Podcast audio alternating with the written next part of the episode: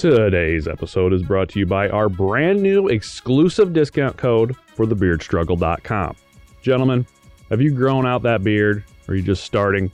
Well, if you're like me, you began to notice pretty quickly that the skin underneath all that hair can get pretty dry and flaky. And trust me when I tell you, beard dandruff sucks. And the people over the beard struggle know this and have made it their life's work to develop the best products to make growing and keeping that beard as painless as possible. Over time, the ingredients in their formulas have proven themselves, not just because their customers have had enormous success with them, but because they have worked for centuries. They use 100% natural ingredients, never test on animals, and promise a 90 day money back guarantee. From the day and night oils, the shampoos and conditioners, all the way to the ingenious beard straightener. They have everything you need to tame that face fur, and I use them. My beard has never looked, felt, or smelled better. Just ask my wife. So go to thebeardstruggle.com, all one word, or click on our link in the show notes and use our new exclusive discount code AUDIO15 at checkout for 15% off. That's A U D I O 1 5 for 15% off your entire order. Go now and feast your face!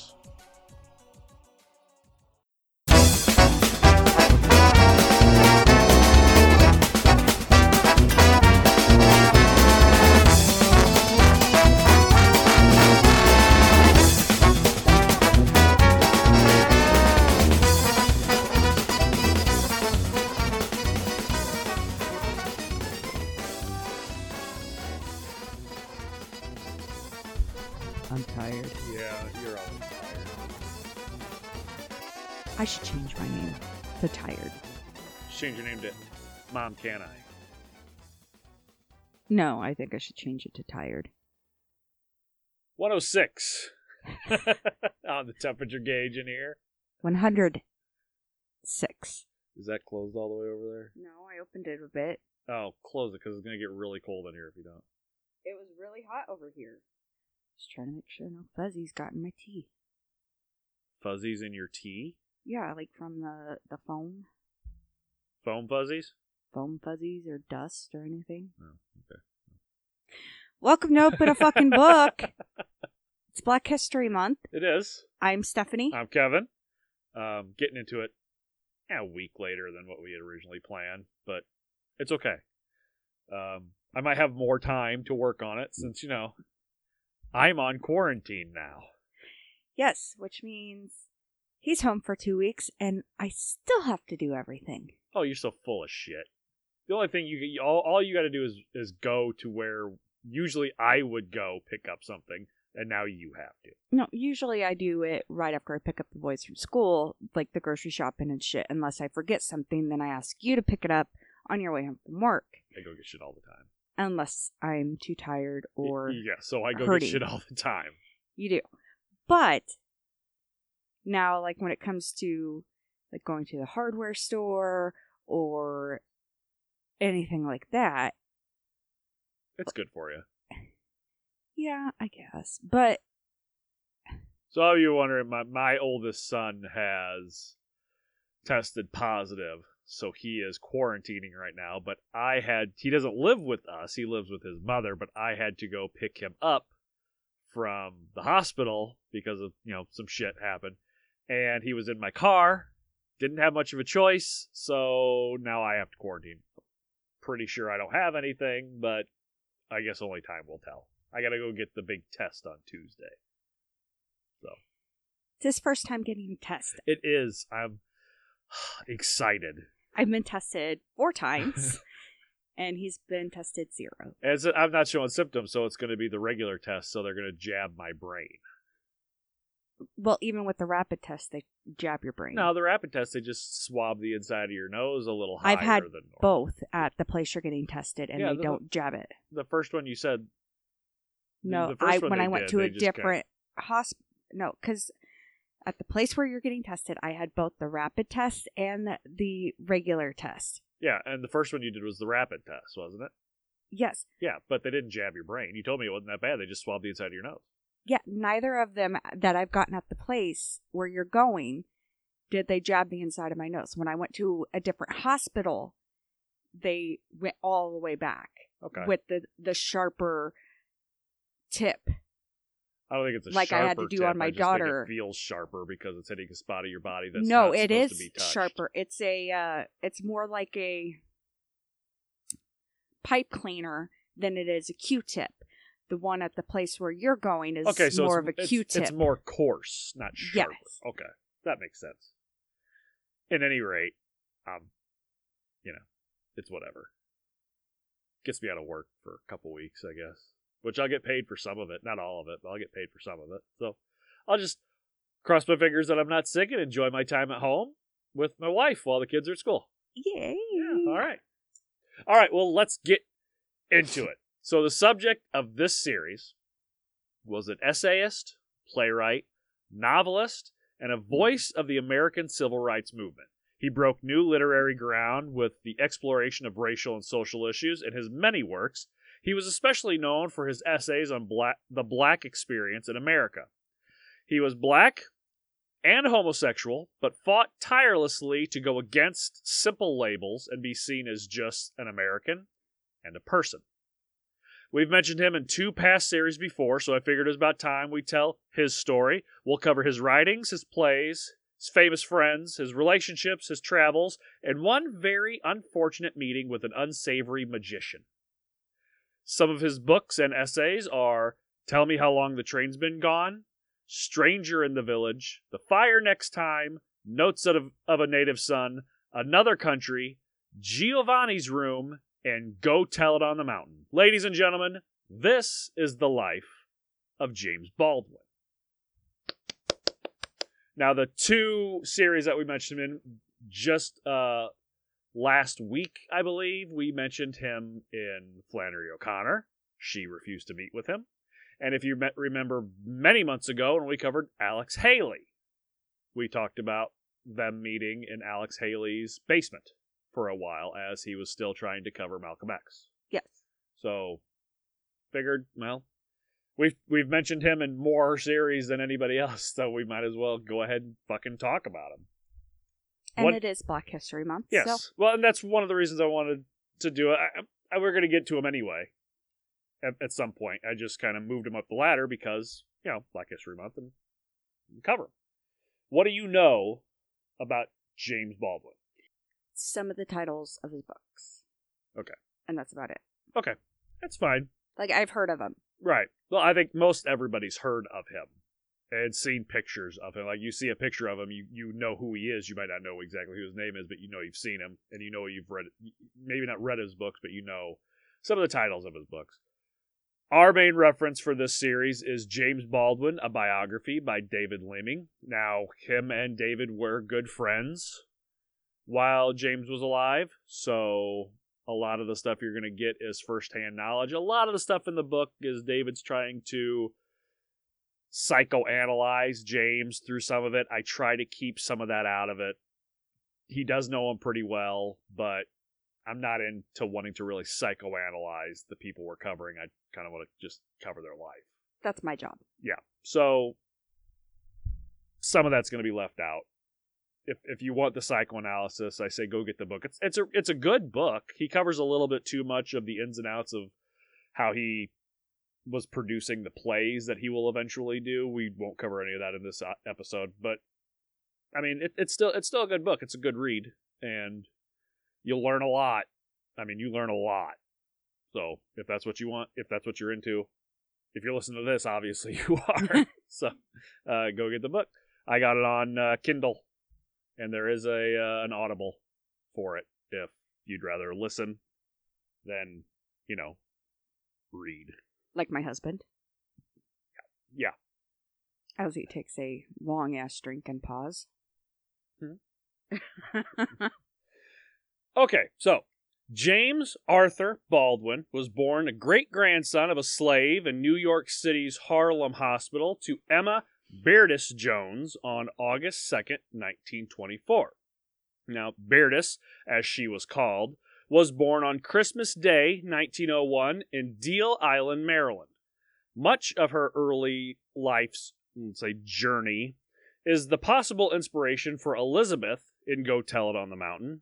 Berdis's mother died when she was young, and she was brought up by her fisherman father. She moved in with her oldest sister, Blue, Beulah, Beulah. I'm sorry, Beulah. I said it right in my head probably a hundred times, and I heard him say it on the uh, Audible. For some reason, I still fucked it up when I got to it. It's okay. I'm.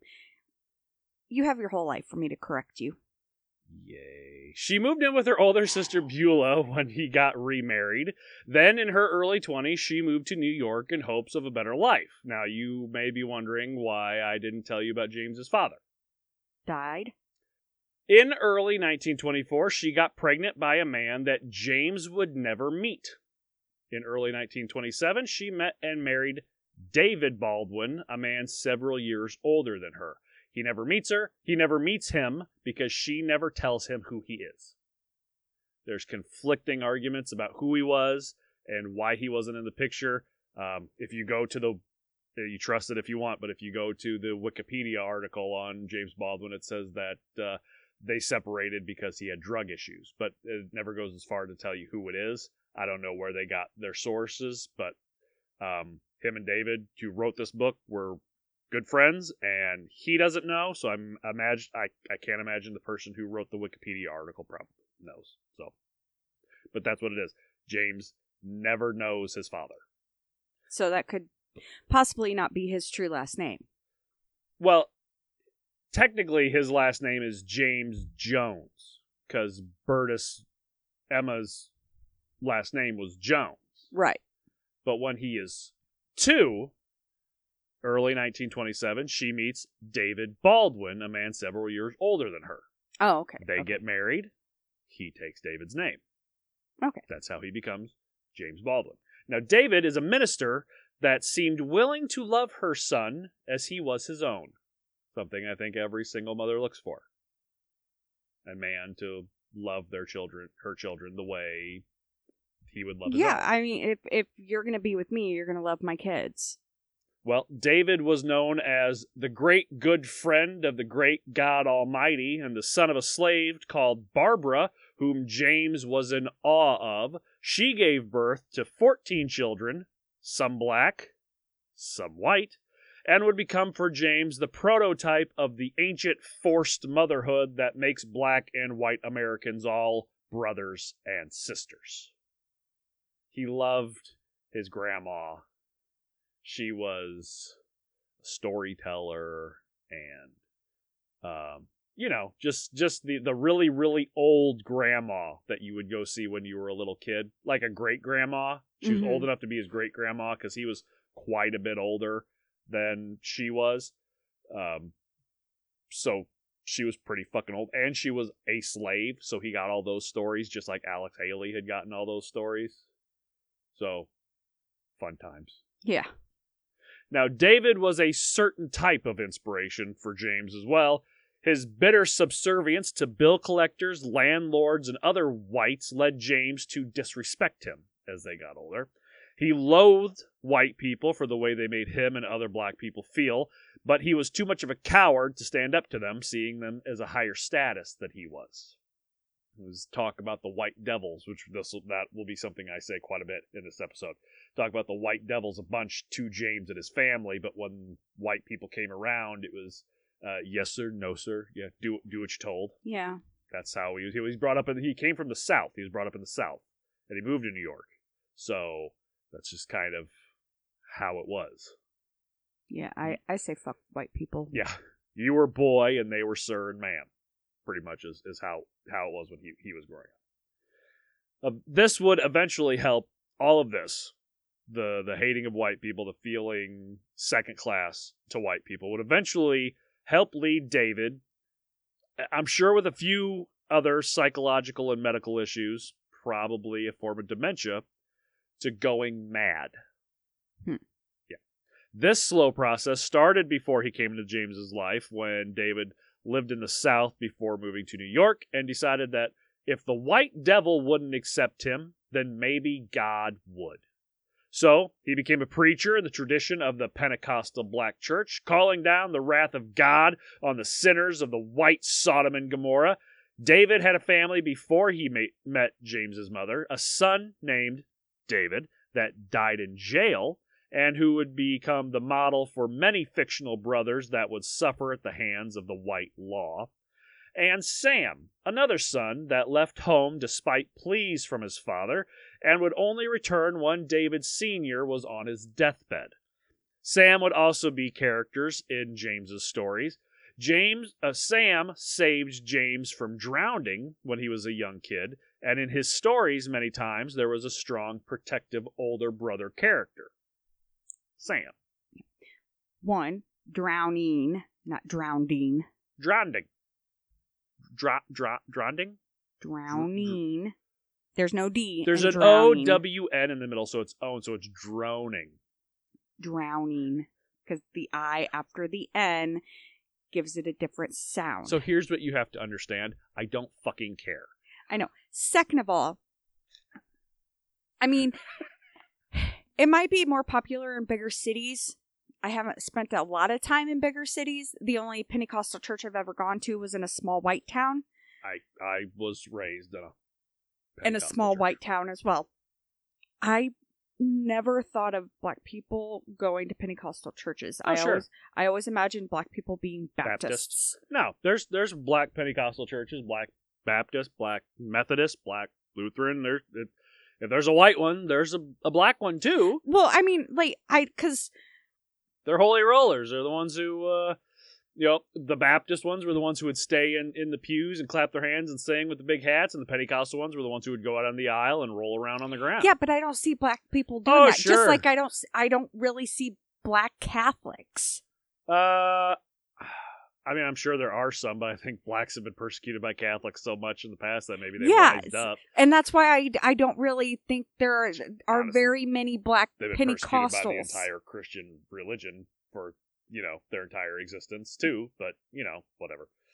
because you have to grow your hair out and wear it naturally in Pentecostal, in the Pentecostal religion. in Orthodox Pentecostal. So now, now you're getting into a whole thing about Pentecostal, Orthodox, all, all this and that. It, it's all there, there's a bunch of different denominations and styles and sects that you can go into with it.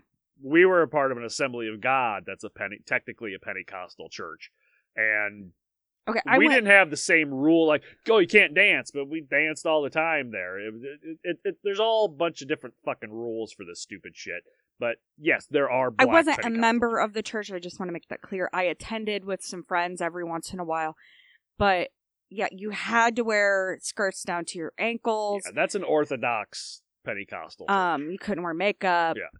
You know, I got looked at because my hair was short and, you know, wear weird glances and stuff. I mean, it was just we went to a very unorthodox pentecostal church. Chur- jeans and t-shirts on sunday nights and uh, i mean y- you look nice for sunday but it's church and technically i guess you're supposed to.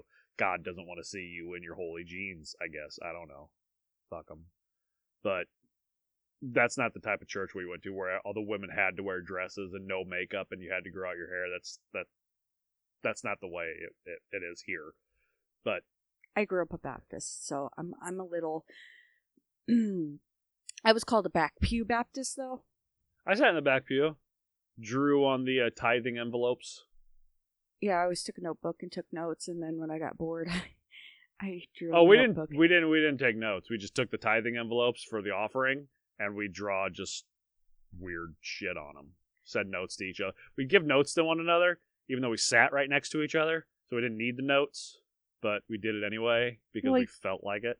we wrote notes because you could. I got in trouble for talking, like whispering to whoever was next to me in church. Oh yeah, I got no, that in didn't. trouble for talking a lot. That didn't happen with us. I mean, unless our parents yelled at us, but the pastor never stopped. And Oh, the pastor stopped quite No, a few no. times to yell at me. well, you know that. Well, and you and you say, you know the difference between a Catholic and a Baptist. Catholics go in the front door of the bar, and the Baptists go in the back. I was gonna say Catholics mourn their faith, and Baptists celebrate it. No, no, it's it's it's the Catholics go in the front door of the bar, the Baptists go in the back. Everybody knows the Catholics are going to go get drunk, but the Baptist doesn't want to admit that they're going to, but they do it anyway. Anyway, I went through the front door. Hmm.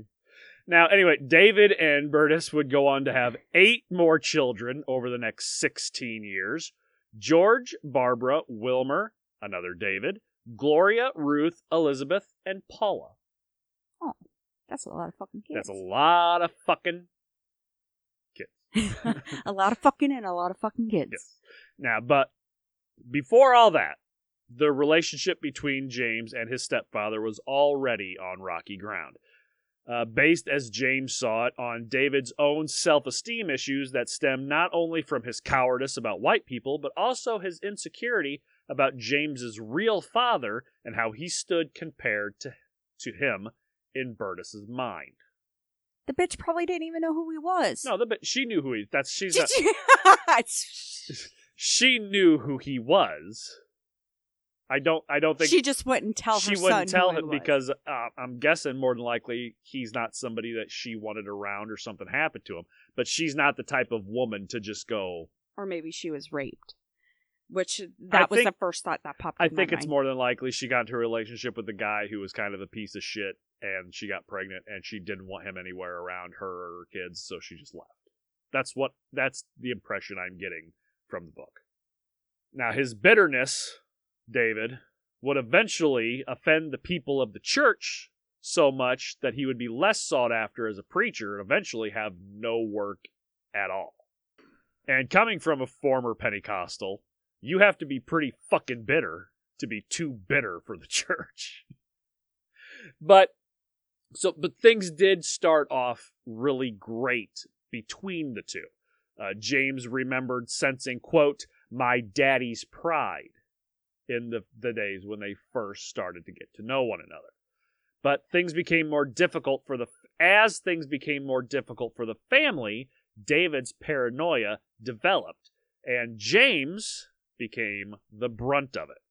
David had him, mm. for all you guys who are listening, hold your breath, circumcised at around age five. It would hurt less. Nah, nah. Five years old is still good enough uh, at age to uh, remember that. That Yeah, but you're you're not gonna remember it as much as you would as if you were an adult. all all the guys out there listening going, oh, oh. That's why they do it when you're a baby. And if you're not going to do it when you're a baby, don't do it at all. I know that's why my boys aren't circumcised. Uh, he was beaten for losing a dime that he had been given to buy kerosene for the stove. It was the last dime in the house. And the ever present memory of David making fun of his eyes and calling him, quote, the ugliest child he had ever seen. Uh, James would one day come to understand that his physical appearance need have no effect on what he might do in life. He told the story of seeing an old drunk woman with huge eyes and huge lips outside his house. He ran to his mom, whom also had big bulging eyes and lips. So he assumed she must be ugly too, yelling, quote, You see, you see, she's uglier than you, mama. She's uglier than me. Shit. Kind of kind of sad. Yeah. Now, just as much as his family, Harlem itself was inspiration for a good amount of his later fiction. Harlem was multiracial, and mostly everyone was poverty stricken, and there was a sense of community in that. He always sees it as a southern town in New York. There's a lot of southern people moved up to Harlem to live, to try and get a better life, and ended up living in kind of squalor. So you had all these different races and religions black, white, a lot of Jewish Americans all living in this area. Everybody's fighting through the same thing. So when he's really young, he sees almost a camaraderie between people because you're all fighting the same fight, but you're not. And as he grew up, he became increasingly aware of the racial and economic tension around him, leading many to suicide, which was a subject that obsessed him through life. I don't have it in here, but I'll tell you a quick story about one kid they called Johnny on the spot. They called him that because he was always where he was supposed to be the exact time he was supposed to be there.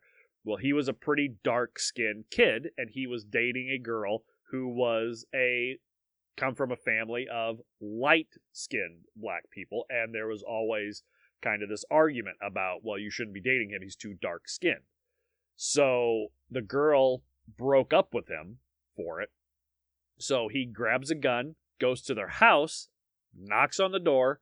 When the father opens the door, right when he opens the door, shoots himself in the head. that was three doors down from where James Baldwin lived. So that's really his first uh, experience with suicide. It's not his last. Other people around him will commit suicide. He will actually try to com- he will actually try to commit suicide about four times in his life. So suicide is kind of something that follows him around. That's gonna make me sad. Yeah, it is what it is. Now, in 1929, Jimmy started at PS 24, a small and frail child bearing the scars of poverty and malnutrition.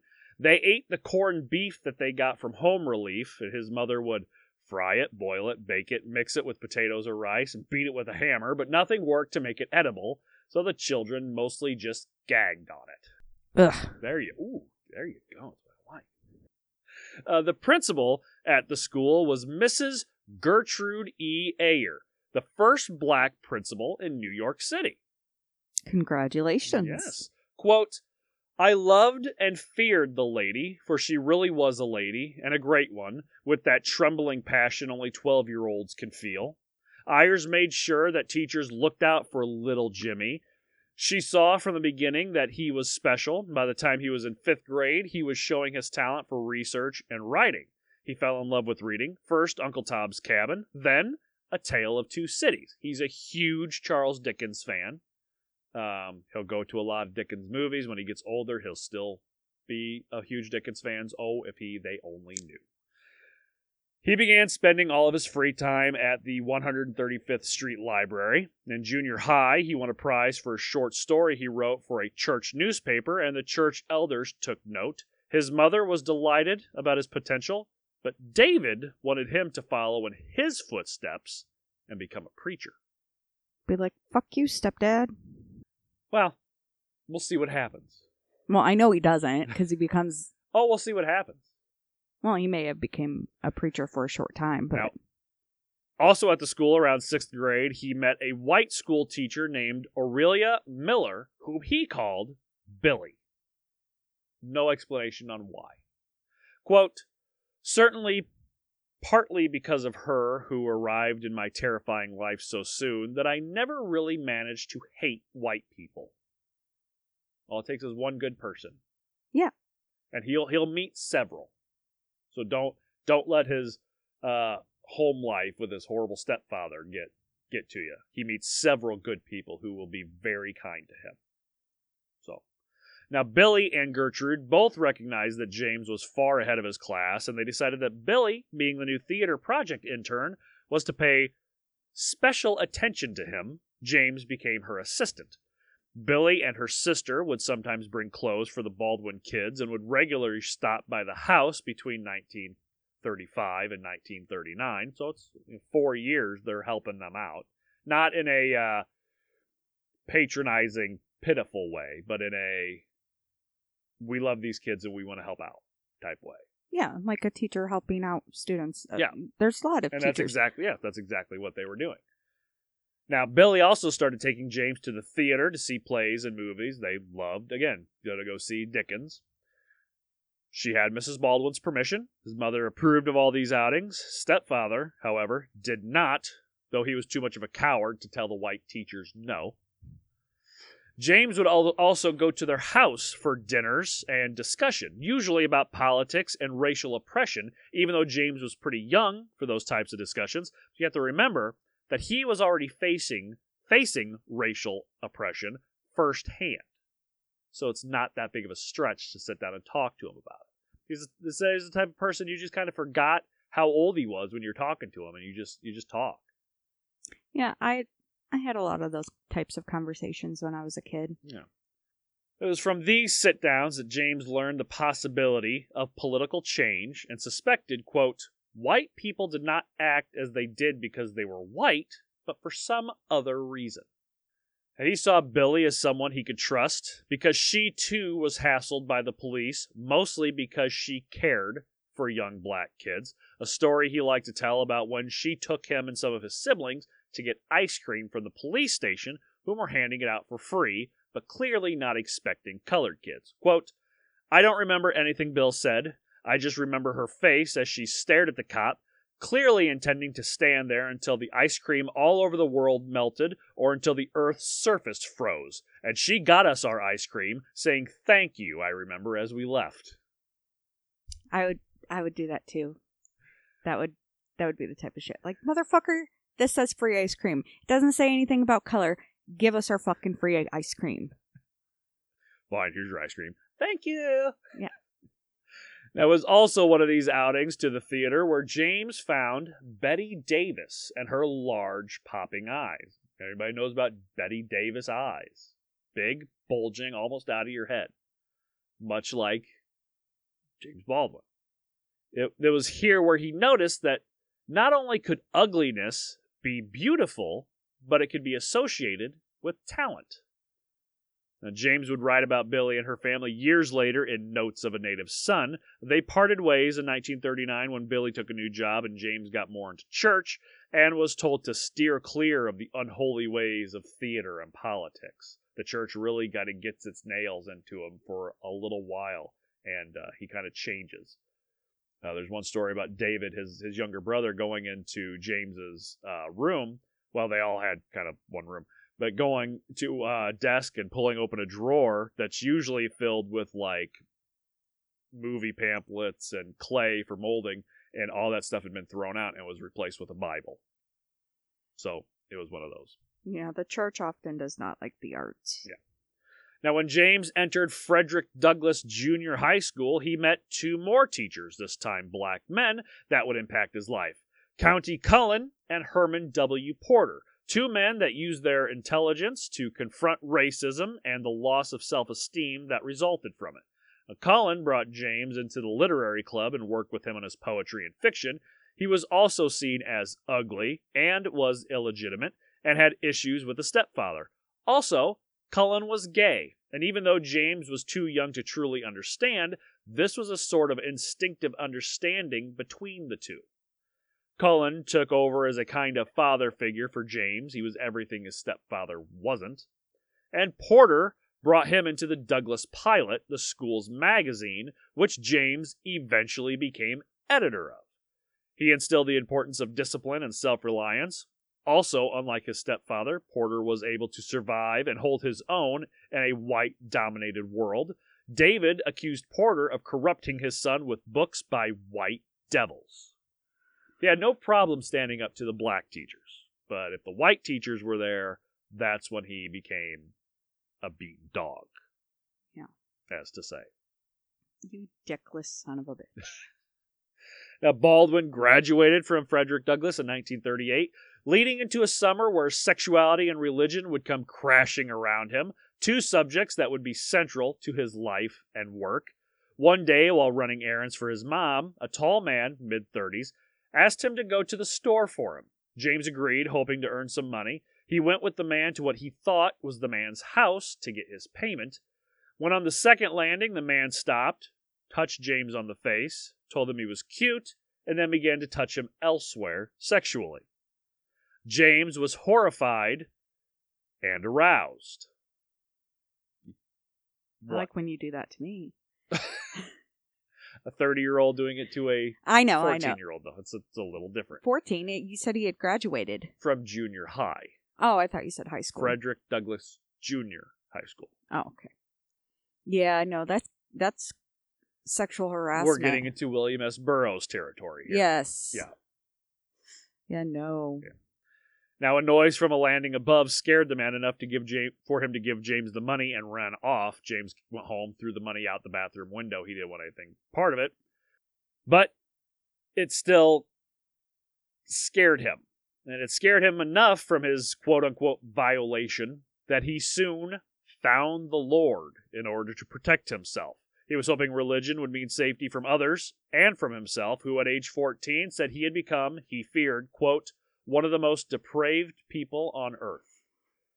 Because that's how you feel about yourself when somebody does something like that to you. You you don't feel disgusted at them. You feel disgusted with yourself. So he's going to pray the gay away?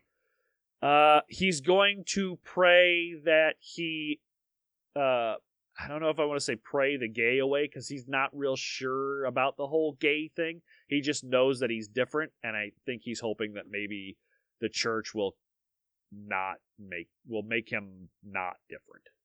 It's like sending kids away to the the camp to take the gay away. Something like that. Yeah. Now his friend his friend Arthur Moore, model for Elijah in Go Tell It on the Mountain, started taking James with him to church.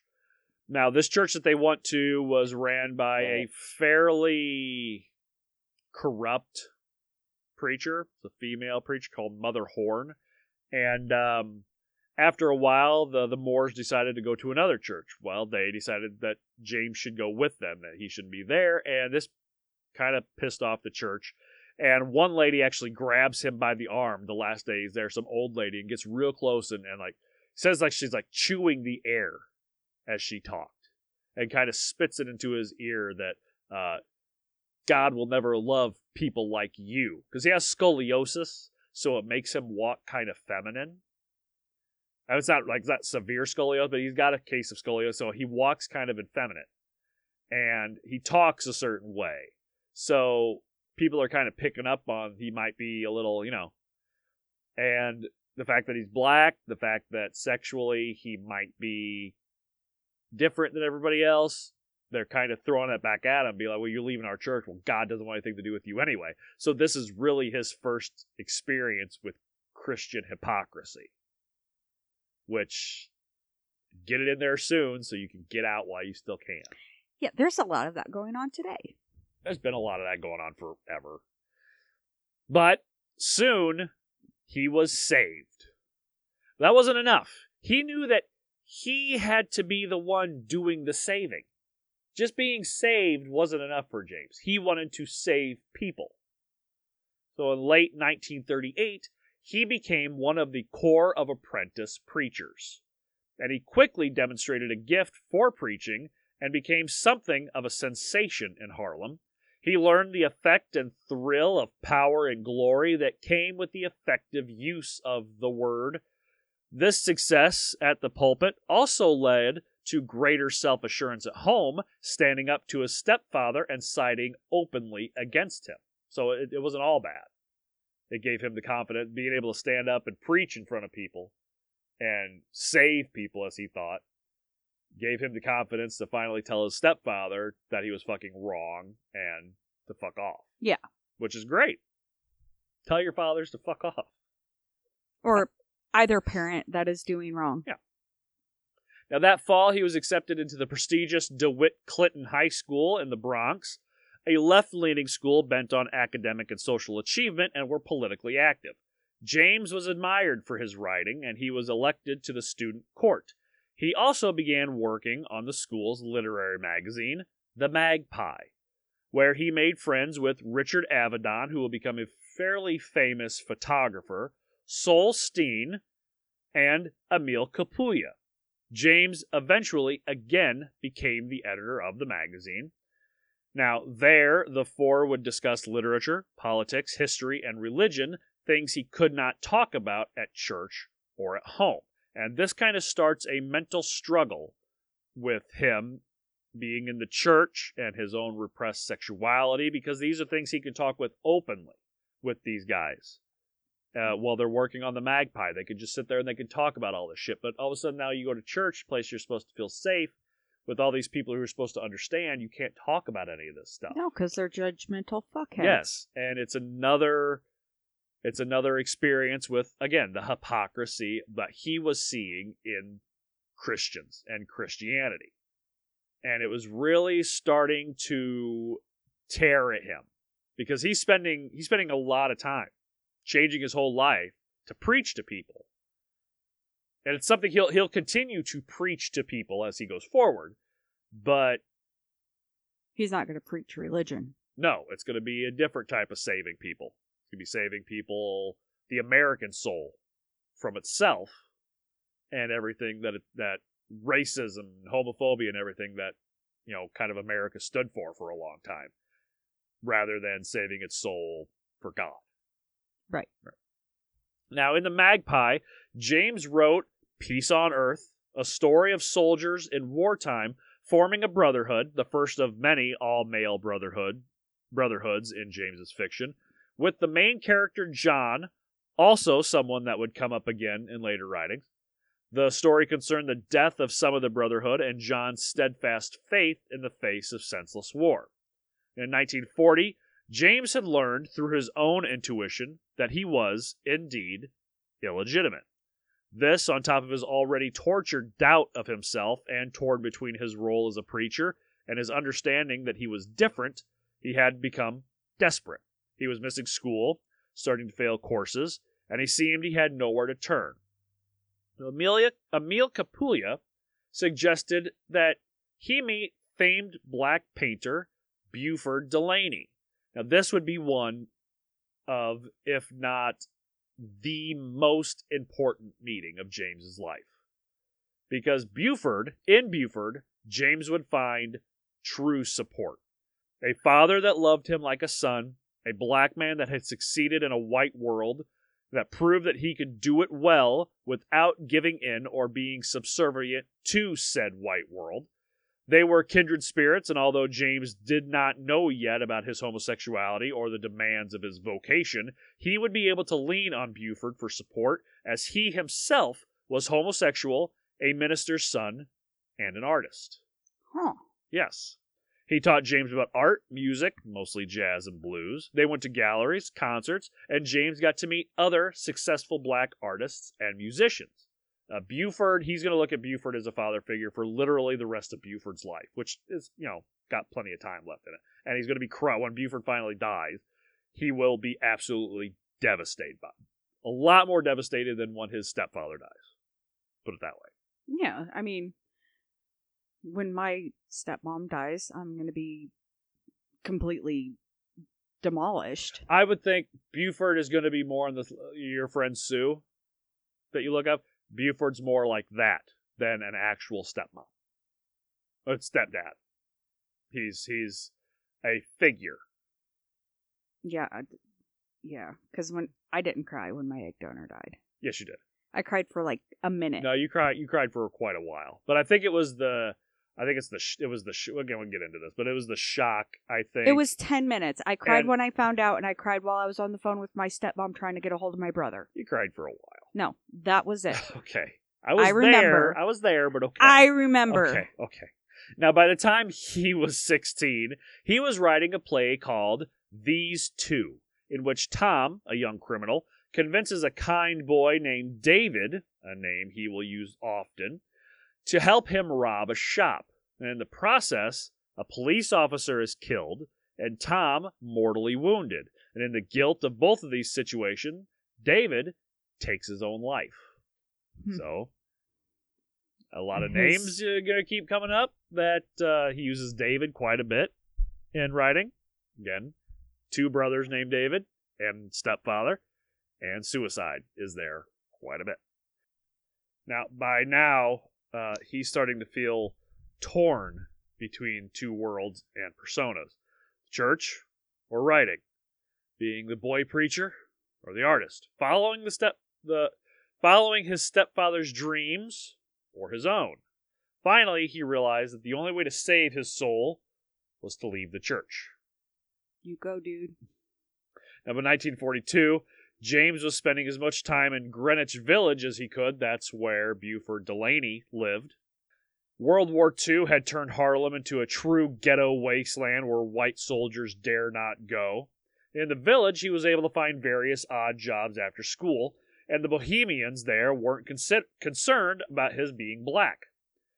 It was a place for talk, ideas, and art, but before he could truly settle into life there, he would need to earn more money.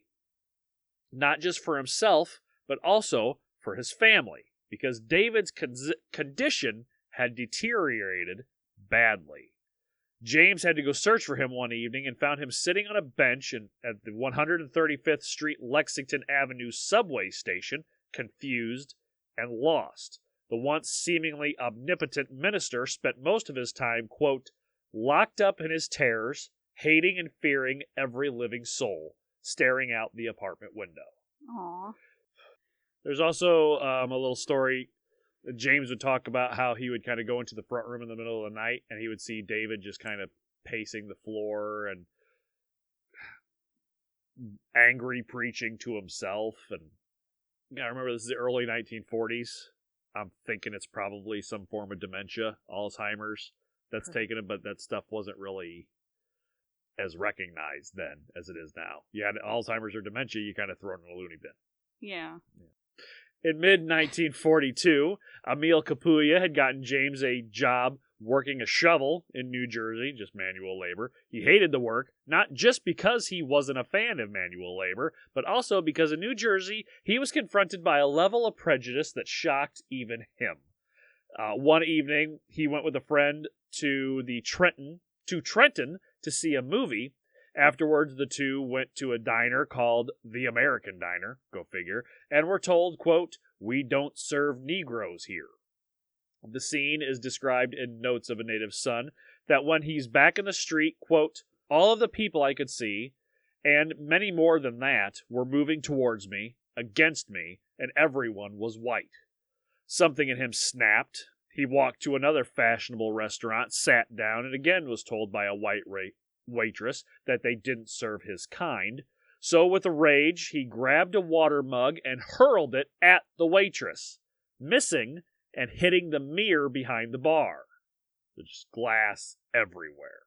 It's kind of like a scene from um, what was that show we were watching with the uh, the H.P. Lovecraft show? Oh, Lovecraft Country. Yeah. Yeah, yeah. Now they were able to get away, him and the friend, but this would be the beginning of the race war going on within himself for the rest of his life. Um, some of that psychoanalysis that I was talking about that got brought up in the book. And it was now that he began to wonder if his stepfather was right about the White Devils.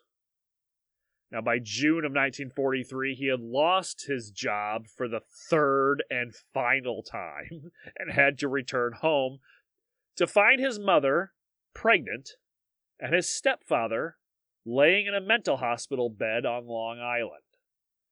So he had to take a job at a meatpacking plant for $29 a week to support his family.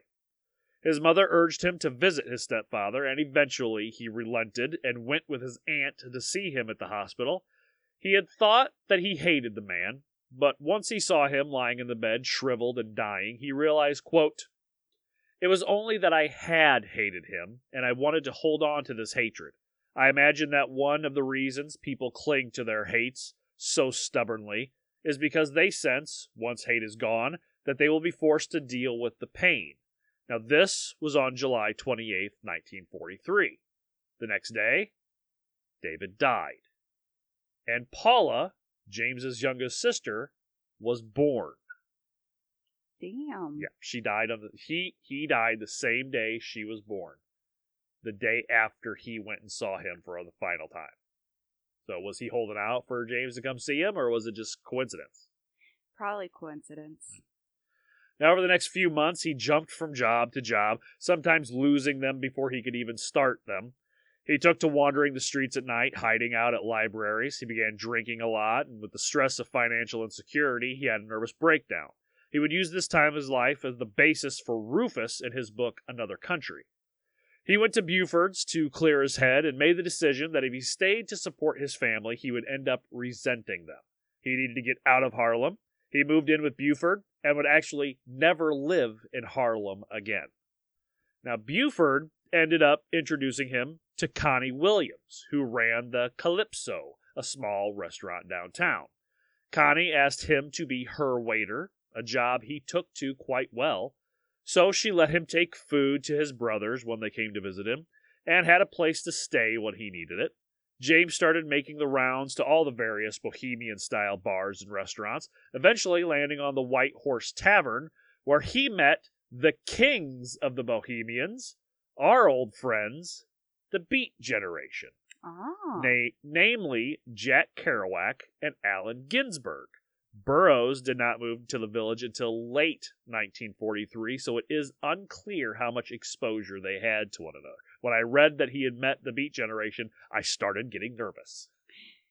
Yeah, because you're tired of hearing Burroughs and He's the he- he's one of the worst people ever. And if he had met Burroughs, then Burroughs would have introduced him to butt stuff. Uh, well, I mean, he was going to be introduced to that, that anyway. He would have introduced him to fucking morphine and Oh, a bunch of other drugs Yeah, that but- James didn't do. yeah, but let's be honest. Burroughs would have mounted that cowboy. Yeah. Now, but the Calypso was his main stomping ground. Now, that's where he met v- many very important and influential people, like Malcolm X, Burt Lancaster, Eartha Kitt, and a one, Marlon Brando, Oh. who he was very good friends with, and he actually said that he was in love with Marlon Brando, but you'll come to find out why that never became a thing between them. Because Marlon Brando, a lot of people don't realize, him and Richard Pryor actually had a love affair for a while. Yeah, but they they both sway swing both ways. Yes. So it would make sense that him and James Baldwin also would. You'll find out here in a little bit. They, they, they never do. Now, he quickly became somewhat of a no- notorious figure. He had found a new congregation to whom he could preach, and people loved listening to him talk. They would sometimes call ahead to ask if Jimmy was working, and they even dressed him up as a little preacher for a costume ball. Nice. Hmm. Now, through all this, James was still searching for his sexual identity. Many one night stands with men, and even though he came out to Amelia Capu- Emil Capouya, he still continued to have relationships with women, even going as far as to claim to be in love with a Jewish divorcee named Jessie. But it seemed that women were always either trying to save him from his homosexuality or to get their Negro experience in the village. He didn't want to be a, a stud Yeah, he for didn't. the for the white woman. But now things weren't Because much. once you go black, you never go back. Many people go back. They're just usually Disappointed. disappointed. Yeah. Now things weren't much easier with men, though. He would be called queer by men that were much more loving with him when they were in private. You know that type of yeah, guy. Yeah, the the closet. yeah. Many Republican senators and congressmen. And that's the kind of man he was attracted to. That's one of the reasons him and Brando never hit it off because Brando was kind of open with it a little bit more. He wasn't somebody who was going to be mean to him in public and then be real loving to him in private. He was going to treat him the same either way. He kind of liked the guy that was going to be real manly and real, oh no, queer fag, in uh, public, but then when you get in private, he's different. He wanted the the macho, burly man, and But- then but he the didn't- sensitive guy. but he wanted the macho he wanted he wanted that type of man that nobody knew was gay he wanted somebody who was kind of hiding it it's it's it's weird the yeah. kind of man he wanted and it, it kind of all stems back from maybe some of the uh maybe that violation from the 30 year the guy in his mid Yeah. that that simple of a thing can can do that to you and when he would start to fall in love with a man, he would avoid any expression of sexual interest so as not to ruin any friendship. So if he starts to feel like he's in love with somebody, it's another reason why him and Marlon Brando never got together because he was such good friends with Marlon Brando. He didn't want to ruin the friendship by bringing sex into it. yeah, that makes sense.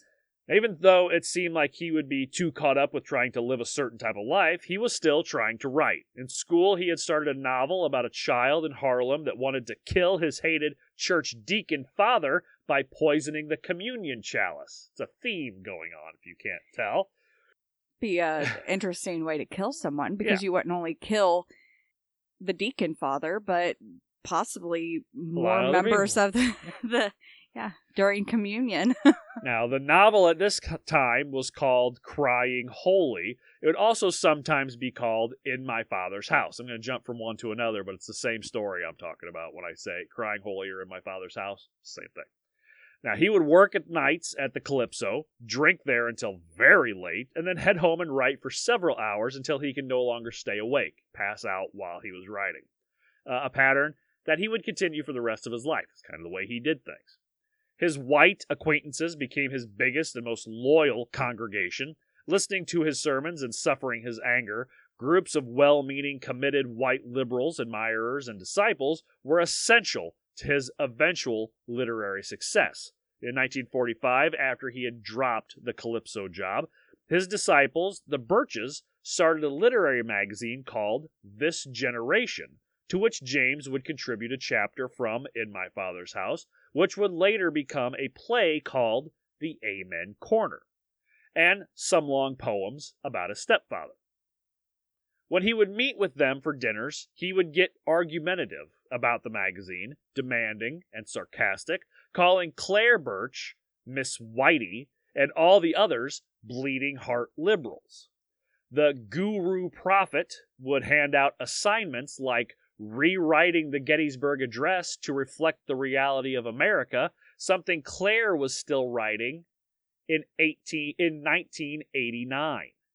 She continued for 45 years almost of rewriting the Gettysburg Address because that's what he told her to do. He's almost he He's the music man. he's up he's he's they see him as a prophet, but he's he's just this side of a fucking cult leader. the music man.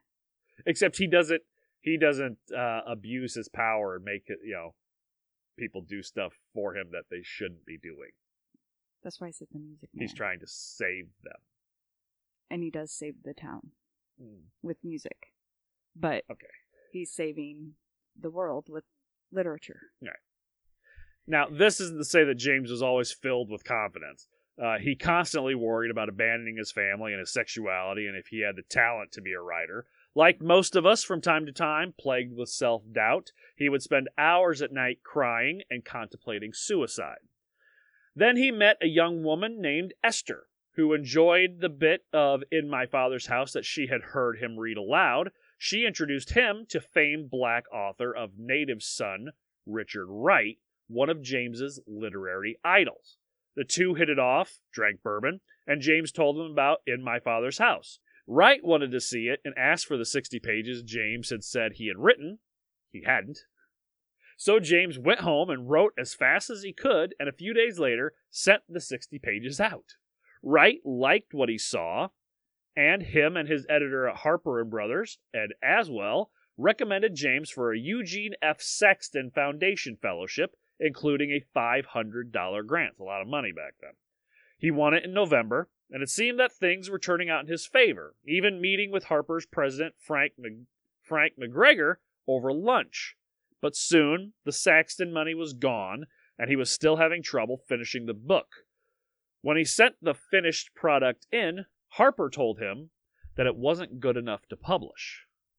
What kind of shit is that? You know, it wa- you know, they didn't think it was good enough. He was afraid it wasn't going to be good enough, and he was right apparently. Today's episode is brought to you by Kind Bar. I absolutely love Kind Bars, and I've eaten a lot of them. Let me tell you about the first time I ever had a Kind Bar. I was working at a steel foundry, and I only had a couple hours left to go, but I was tired and dirty and really starting to drag. So I saw some Kind Bars in our cafeteria, looked good, so I grabbed one, and it was delicious. And it gave me the little burst of energy I needed to get through the rest of my night without feeling bad about my late evening snack or heavy from a ton of refined sugar and artificial ingredients. And that's the big difference. Kind is deeply committed to crafting food with real, recognizable ingredients and to empower the food snack community and our listeners to make better, informed choices about health. Some of my favorites are the blueberry vanilla cashew, fruit and nut, dark chocolate cherry cashew, cranberry almond, and the dark chocolate nuts and sea salt. They're delicious. Kindness can be a transformative force for good, and that's why we are teaming up with Kind and Podgo to bring our listeners 10% off or 15% off for military personnel, teachers, students, first responders, doctors, and nurses. Just go to podgo.co slash kind. That's podgo.co slash kind.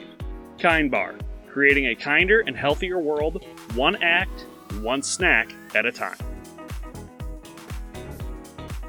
In 1946, Wright moved to Paris, but James had met other literary liberals that could help him, Sol Levitas of the New Leader, Randall Jarrell of The Nation, Eliot Cohen and Robert Warshow of The Commentary, and Philip Rahv of Partisan Review. Now, these men would give him the chance to succeed on his own as a writer, mainly in book reviews and essays.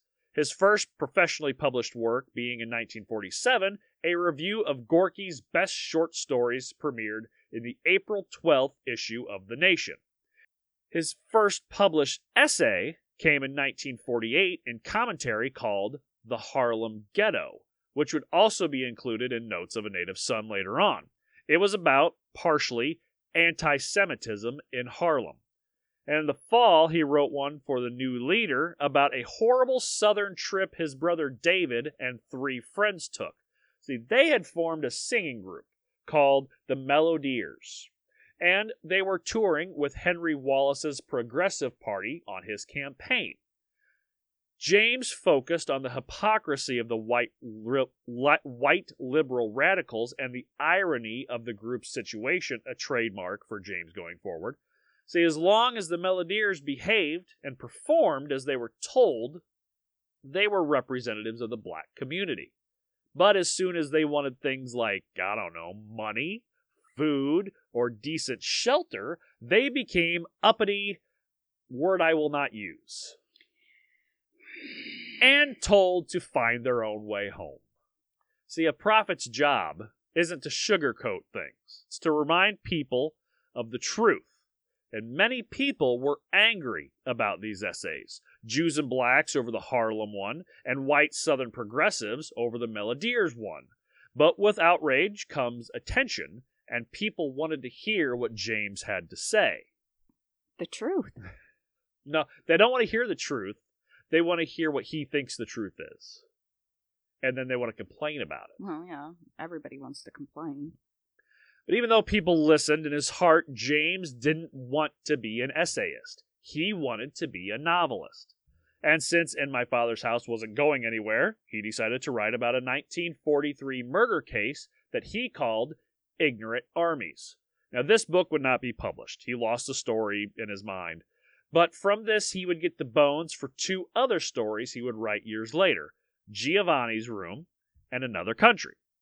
James would say later that he wasn't able to make progress on his books because he still had unconfront he still hadn't confronted his sexual issues and the problems he had had with his stepfather.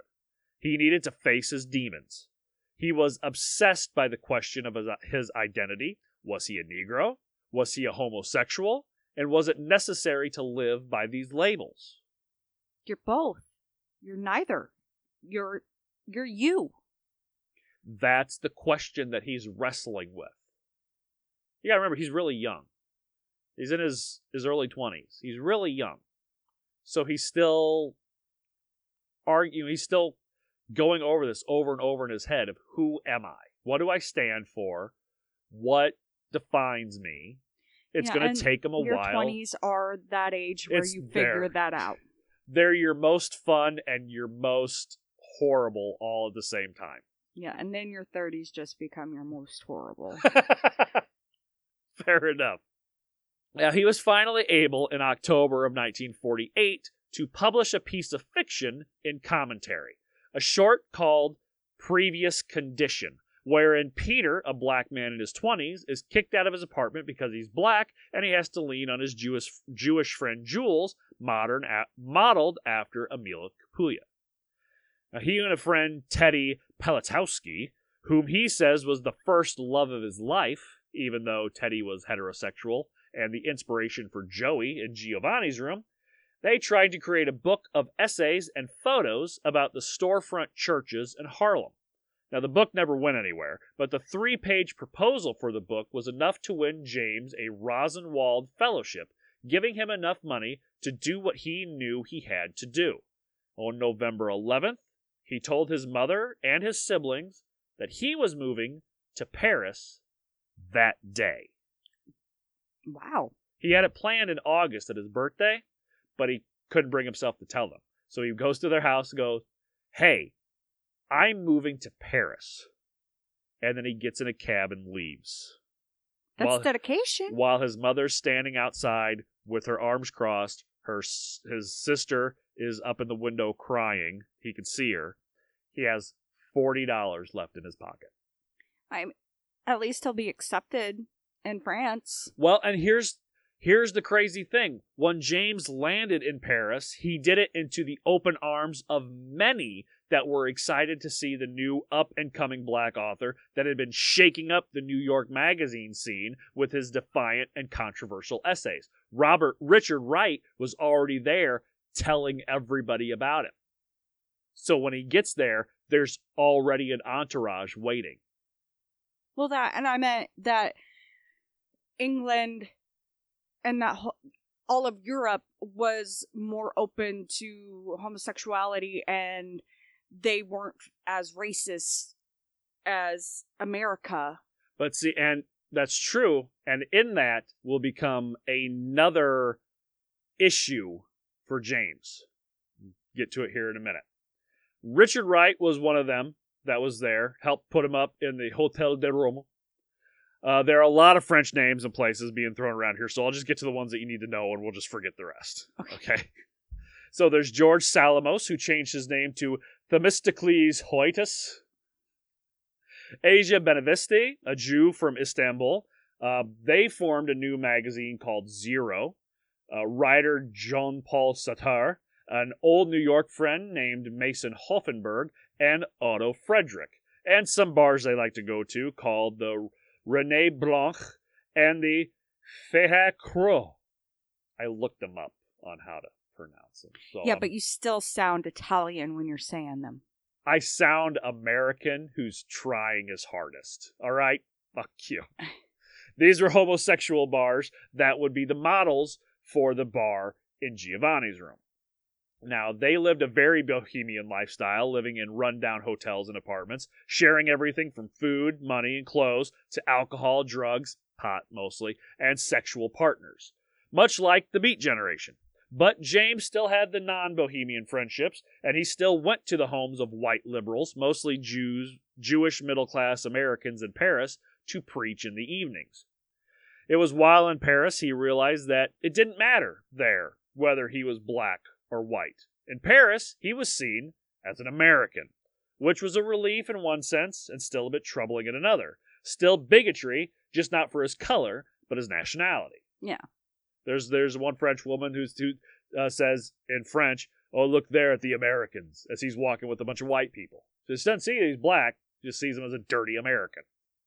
Yeah, I'd rather be known as a dirty American than be known as a black or a gay. He's very conflicted by it.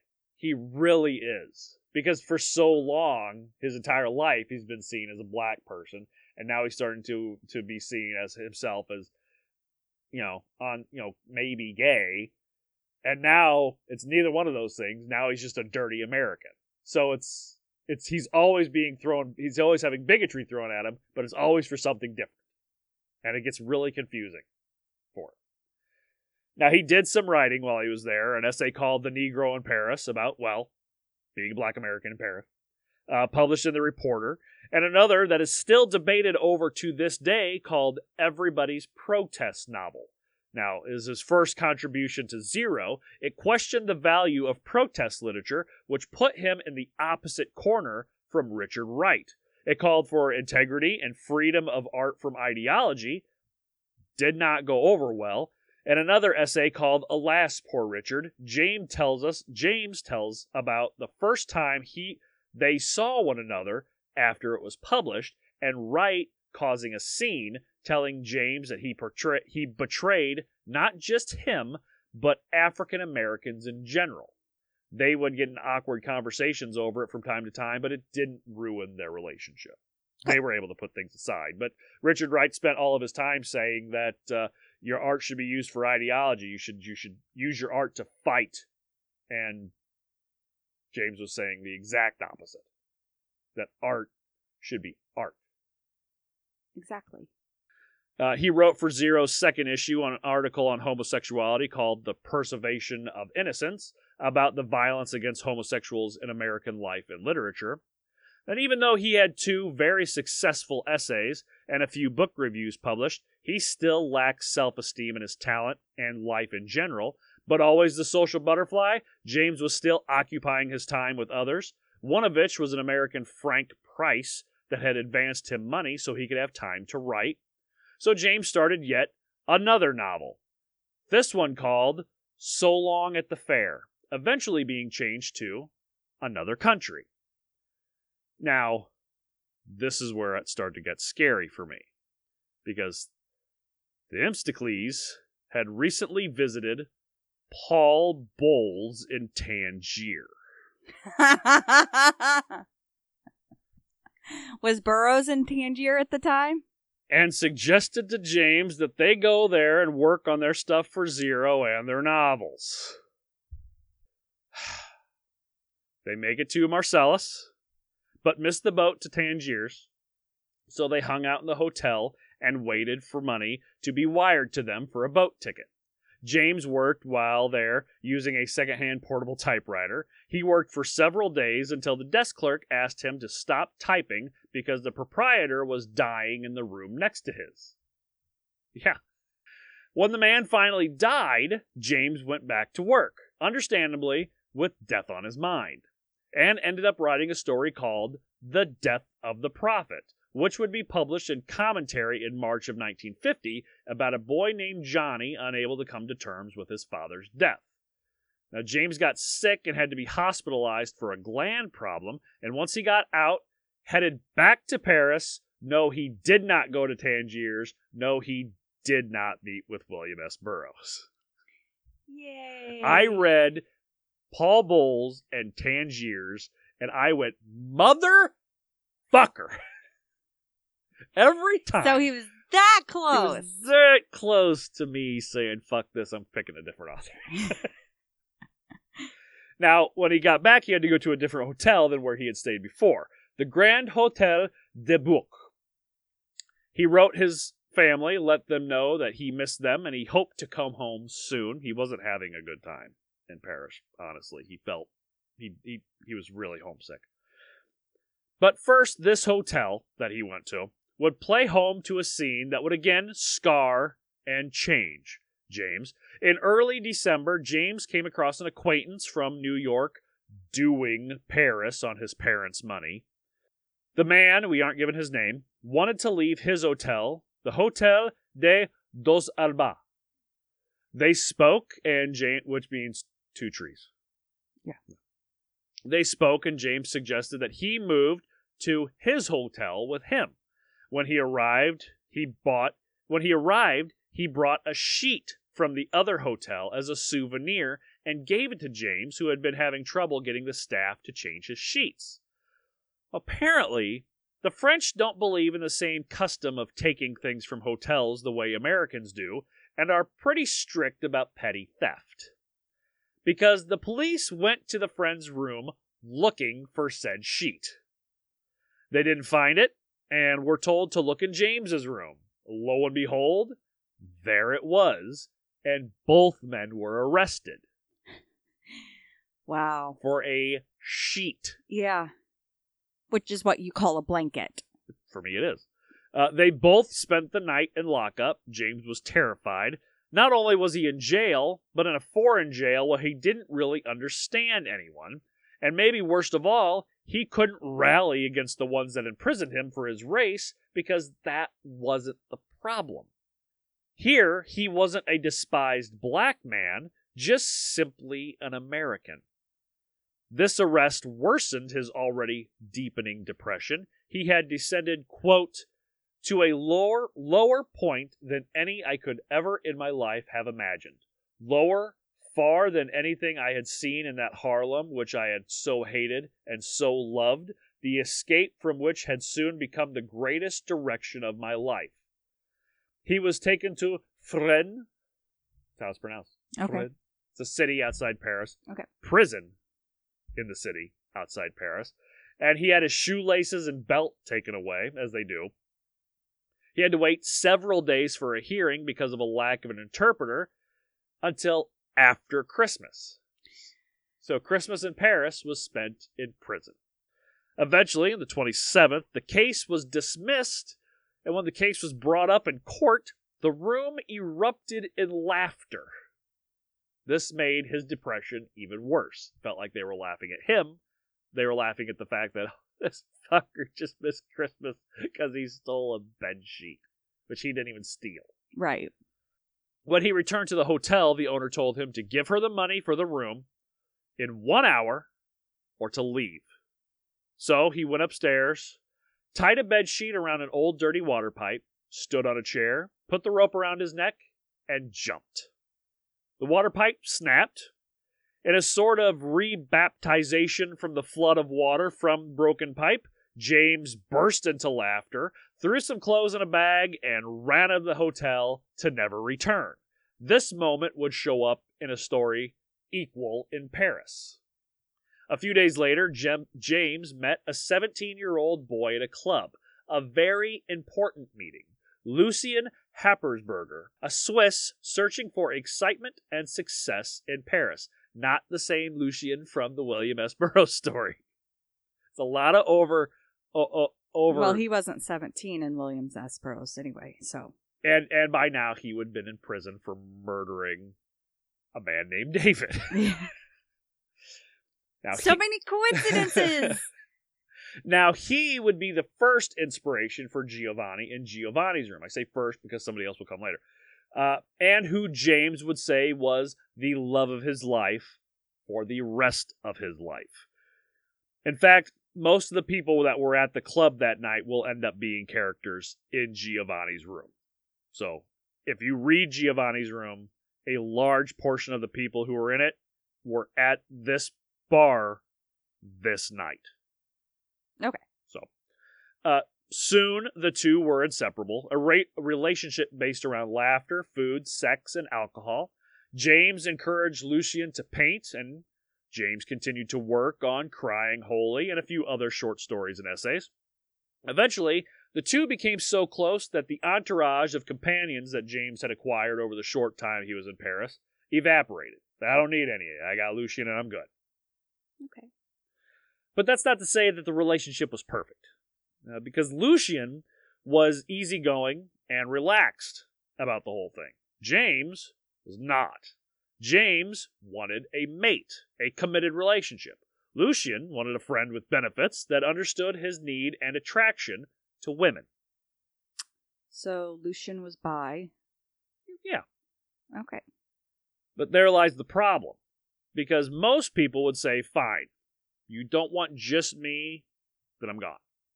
But James was only attracted to men who were only sometimes willing to act gay for money, or shelter, or protection. And he couldn't be in a relationship with an out and out gay man because that's wasn't what he wanted. So he couldn't just say, oh, fi- "Fine, peace out, bro. I'm out." because Lucien is the exact kind of guy that he wants to be with, but in turn is the problem that that person doesn't want to be in a relation, a committed relationship with you. Yeah. The catch 22. Yeah. Now James became more and more dependent on Lucien. Every lover James would have after him would have to compete with his memory, his possibility of returning, or his presence just in the next room. One story goes that James and an un- unnamed man slash lover laying in a bed with each other, crying as they listened to Lucien make love to the man's girlfriend in the room above. yeah. right? Yeah, that. Uh, oh. Okay. Now, the first of these lo- other lovers that competed with Lucien was a Frenchman that lived in a small room near the Porte de Vincennes. This room was Giovanni's room. And the Frenchman was the thoroughly committed Giovanni that James wished Lucien could be. In fact, he was so committed and worried about losing James to Lucien or anyone else that when he left every morning, he would lock James inside the room. Now he's getting weird. Eventually, he got word to Lucien, and Lucien set him free. Uh, this would all come out in the book. This is all part of the book. By now, James had been in Paris for about two and a half years, and other than a few essays and articles, he had little to show for it. Crying Holy was still unfinished, Lucien was still unwilling to commit. Then, just after Easter of 1950, James met Mary Painter, an American embassy economist. Lucien and James took quickly to going to Mary's and listening to classical music, smoking, drinking, talking, and Mary liked to read them cookbooks. I know. If you get into a group that likes to do really weird, eccentric shit, somebody from that group is probably going to be very successful, and somebody else is probably going to die of a drug addiction. That's what I've come to learn. Probably. And someone's going to enjoy reading out loud cookbooks. Well, I like reading cookbooks, but it's not usually reading the whole thing out, out loud. It's like, ooh, a Dutch baby. Ooh. yeah, you look at the picture, look at the name of the the We item. have all that. We have everything for for them. We can make this right now. yeah, but you don't actually read out the She did. They read the cookbooks. recipe, the instructions. The cookbooks back then were so horrible too because they had like they had like tuna fish and Jello and shit like that. Gefilte fish. Ugh. Now, James loved Mary more than he had any other woman. Even though they would never be lovers, James said when he realized he could never marry Mary Painter, he could never marry anyone. He, he was totally in love with her, just not sexually. She would become Hella in Giovanni's room. lot of people going to be in Giovanni's room. the goddess of death in Norse mythology. Well, there you go. Now, by the fall of 1951, James was back into a depression, mostly about the fact that he had been working on Crying Holy for a decade and still couldn't finish it. So Lucien decided, after blackmailing his father by saying he had tuberculosis and needed money for treatment, to take James to his home in Switzerland for the winter. Kind of hell of a way to get some money. And they lived off that money for the entire winter. Uh, it was this small mountain town that James would write about in an essay called Stranger in the Village, which appeared in Harper's Magazine in October 1953, about being an African, not an American, in the village, just like the Africans that the local church bought each year for the missionaries. He said they were actually very nice there, and they would say the N word to him, but they would say it lovingly because I guess it was it was the N word, but with N E G E R, naga, I guess. And so it's not, but it sounds so much like the word that a lot of racists here use that even though they said it lovingly and were happy to see him when they said it, because I guess that just means Negro in Swiss, it sounded so much like the other word that it constantly put him in a state of depression because they'd scream it at him when he'd walk down the road. I I could see that happening. They'd run up to him and they'd feel his skin, uh, and because they don't, the only black people they saw were the ones that again the missionaries bought or the church bought for the missionaries. So they'd run up and they and they they touch his hair to see what it felt like, and they'd rub his skin to see if the blackness came off because they did they didn't know. It was mostly kids, but this put him in this put him in a pretty good depression because kept hearing that word over and over, and Yeah. it, it and I get it. I mean, I don't get it, but I get it. He missed home, not Paris, but his actual home. But he knew that he couldn't return until he finished the work he had escaped to Europe to complete. Finally, after years of work and with a shit ton of support from Lucien, February 26, 1952, the two of them took the finally finished manuscript to the post office to mail to New York. Crying Holy, sometimes called In My Father's House, now known as Go Tell It on the Mountain. And that is where we will pick up for part two of James Baldwin. Yay! Have you heard Go Tell It on the Mountain? Yes. Yeah. That's that was his that's his first big one. And it puts him out there in front of everybody and it really gets things going for him. And Go tell it on the mountain, don't. over the hill and everywhere. I'm sorry. so many bad just memories flying through my head. Because of the church song? Yes. What do you think so far? It it, it kind of it. I hate bringing them up all the time, but it, it some parts of it have that William S. Burroughs feel to it. The the being abused sexually by somebody He- really young. He was molested. Well, you remember William S. Burroughs was too when the guy who ran the um, uh, Los Alamos uh, when he came to his house and when he made William S. Burroughs strip down and, and everything and made him get himself hard and all that shit. Yeah, but I mean, you're comparing. Well, It it's all not sexual it's not abuse is sexual abuse. it's not but- exactly the same. I'm saying it, it, there's a lot of that feeling. yeah, I I get it. I do. Um, maybe it's worse on. Um, James. yeah, because he is black and Yeah. he was younger. Yeah. And Well, they're about the same age when that type of shit happened. But Burroughs started uh experimenting with that shit long before. Plus he was molested by his nanny's sister's or nanny's girlfriend's boyfriend or whatever, the the veterinarian. You remember. yeah, so it was someone like, he knew. Yeah. and So it's not that was a complete stranger. Yeah, it's Yeah, not I exactly mean- the same, but it, it it had that feel to me when I was reading it, when I was writing it yeah, out. It like, was they have similar I was like, upbringings, yeah. and the the whole daddy issue. I mean, depression and anxiety. chasing after someone you're in love with, all that type of, which is something that you know Burroughs did a little bit. You, and you know, change constantly changing who you're in love with Yeah. based on you Burroughs know was horrible with that shit. yes Yeah. So there's it's uh, they're not they're obviously not the same, but it, they have the same type of but i mean feeling.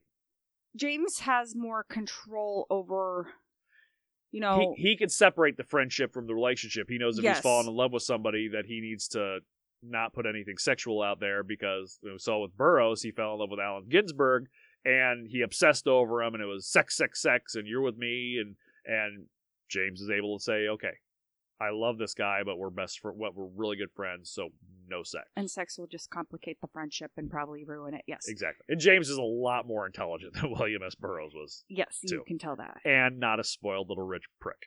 Yeah and he seems to get his work finished a lot faster. He doesn't keep pushing it off. Well it took him 10 years to write Go Tell It on a Mountain. But he was also working on other stuff during that time that is too. true. And like, Burroughs didn't start writing until he was much older, though. yes James never kills his wife, too, which is a plus.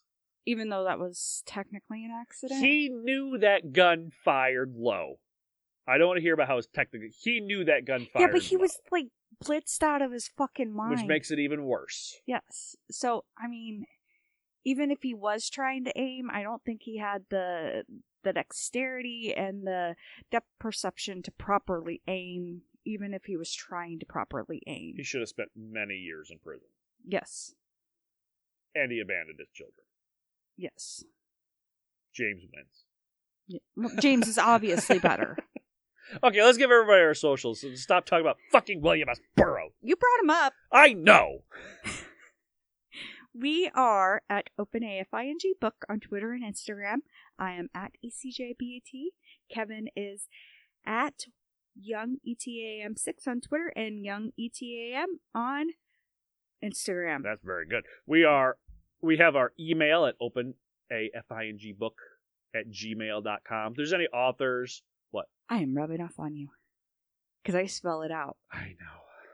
If there's any authors you want us to cover, any books you want us to cover, if you just want to shoot the shit, send us an email. Let us know what you think of the show. Uh, we'd love to hear from you guys. We really would. Stephanie, all the Goodreads. Goodreads. All of them. Fucker. you interrupted me. Goodreads. All the Goodreads. I'm going to kick you in the balls from underneath the table. you will reach my shins or my knee. I will reach nothing. Goodreads. goodreads.com slash open a open a f i n g book I almost rubbed off on you. You almost just said effing book. Yes. And goodreads.com slash ecjbat What was that again? E ecjbat Okay. Uh, go to our Patreon, patreon.com slash open an effing book. Uh, still have stickers if you want them. All your donations go to help this make this uh, the best show we could possibly make.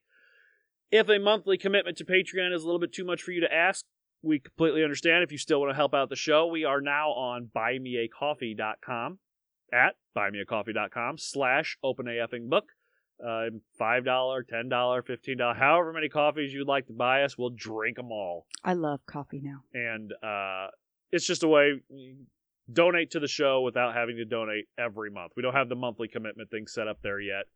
Um, eventually, we will when we have special content that we put on there, merchandise stuff like that. But until then, it's just a it's just a single one time donation thing if that's all you want to do. Come back in the middle of the week for our weekday cliff notes where we'll cover four books of the week. And Stephanie will tell everybody about the new book that she is going to buy, even though I tell her please don't hit accept or send or add to cart, which she normally does anyway. Yes. Oh, speaking of which, ah! Okay, so I'm gonna put it. I, I'll send it to Kevin so he can put it on Twitter, or maybe I'll add it on the Twitter. So I don't know how many of you are Ransom Riggs fans or Leigh Bardugo fans, but they're doing a virtual meet and greet type thing on the internet. Um, Hence virtual. shut the fuck up. Ransom Riggs added it to his events on his Facebook page. I already got my ticket and I got a VIP ticket so I can do a one on one, one minute um, conversation with Ransom Riggs. For those of you who don't know, Ransom Riggs is the author of the Miss Peregrine series. Yep, what, what? Um, tickets. what the fuck was that? She literally just raised the roof. Because I'm excited because I've gone to one book signing in my entire life. yes. and that was Cassandra Clare. And I love Cassandra Clare. I love the Mortal Instrument series, but I love Ransom Riggs books. I love the Miss Peregrine series. I went to one magazine signing that was um, Terry Reynolds when I was Terry Reynolds. Yeah, when I was um, younger, and I just Was it Playboy? no, it was a uh, it might have been. I don't know. I didn't actually get because I was at work. Okay, so this isn't about you right now. This is about my excitement. So, So my anyway- I went on my lunch break and I didn't have enough time, so I didn't get it signed. But you were, you said you'd been to one book signing. I, I wanted to. I haven't been to any book signings. I almost went to a magazine signing. Okay, well, anyway, they have different tiers. Um, other than the VIP, you can even do it internationally. Um, to get the autograph book, uh, book merch, Yeah, the other one you don't get to meet him. The, you don't get to talk to him on the other one though. It's just the VIP where you get to actually have a conversation Yes, with him, right? VIP Yeah. is the one where you get to do the one minute. It's like what thirty five bucks or something like that. Uh, that that that was uh, it was thirty four and change, but that included the tax and the Which I mean, it's it's actually very reasonable yeah. price. If Yeah. if you're a fan of somebody, if you're going to go to a book signing and you're a fan, that's a really reasonable price. Yeah. I'd imagine if it's in person, it'd probably be a lot Well, because it's him and Leigh Bardugo, Yeah. and she's the author of the Grishaverse, yeah, um, and another series too, and other books.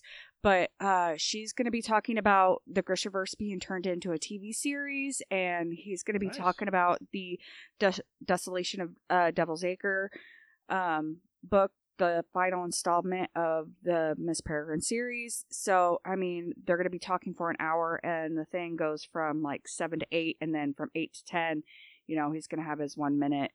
That's near the near the end of February, like twenty fifth or something like that. It's on the twenty fourth. Twenty fourth. Okay. uh, there are like three different places selling tickets, and I know one of them doesn't start selling them till the eighth. But I checked a different place this morning and was able to get my my ticket. So Yeah.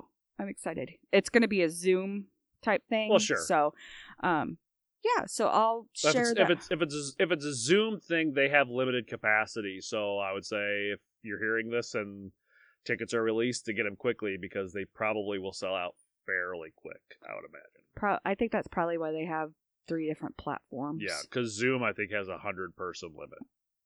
Even for the professional account, I think it's a hundred person limit.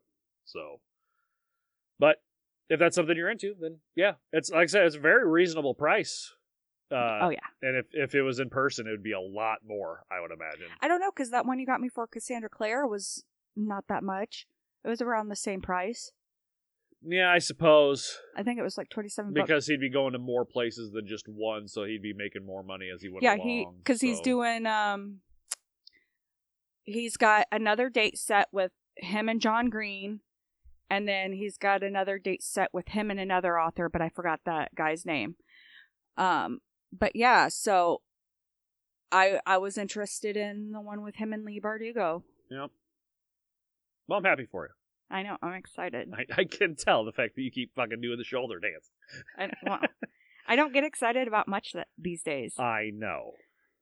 So when it comes to books and authors, I get excited every chance I can get. You excited when we see big cameos on WandaVision? Yeah, well, that was ex- that was exciting. yes, it was. And I got excited at Royal Rumble when Carlito came out. Yes, you did. Even though I, I, You ruined it for me. I didn't ruin it for you. I said somebody you you like is going to come out, and I'm not going to tell you who it is. And then when he came out, you freaked out. And I said, "See, I told you you'd like it." I was so excited. I know. Now go rate and review us wherever you listen. Subscribe, follow, all that good shit. It helps bring us up in the charts. Bring us, bringing us up in the charts gets us more advertisers. Giving us more advertisers gives us more money to put back to the podcast and make it better. And buys me more books. The goal is to be able to just sit at home and do this shit all the time and not have to go do a stupid fucking job. Will that happen? Probably not. Can I wish? You betcha. Go to your local library, your local bookstore, volunteer if you can, buy a book from a local independent author at a local independent bookstore. Best thing you do to help them out. Otherwise, get it from a major market. It, it helps the authors, but we need to be helping our bookstores as much as possible so we don't have to all hail Lord Jesus. Yeah. That's it. That's all I got. Me too. Awesome. Okay. Well, take care of yourselves. Take care of one another. Between now and the time we get to talk to you again, do yourself a favor. Go open a fucking book. All right. We'll see you. Bye, guys.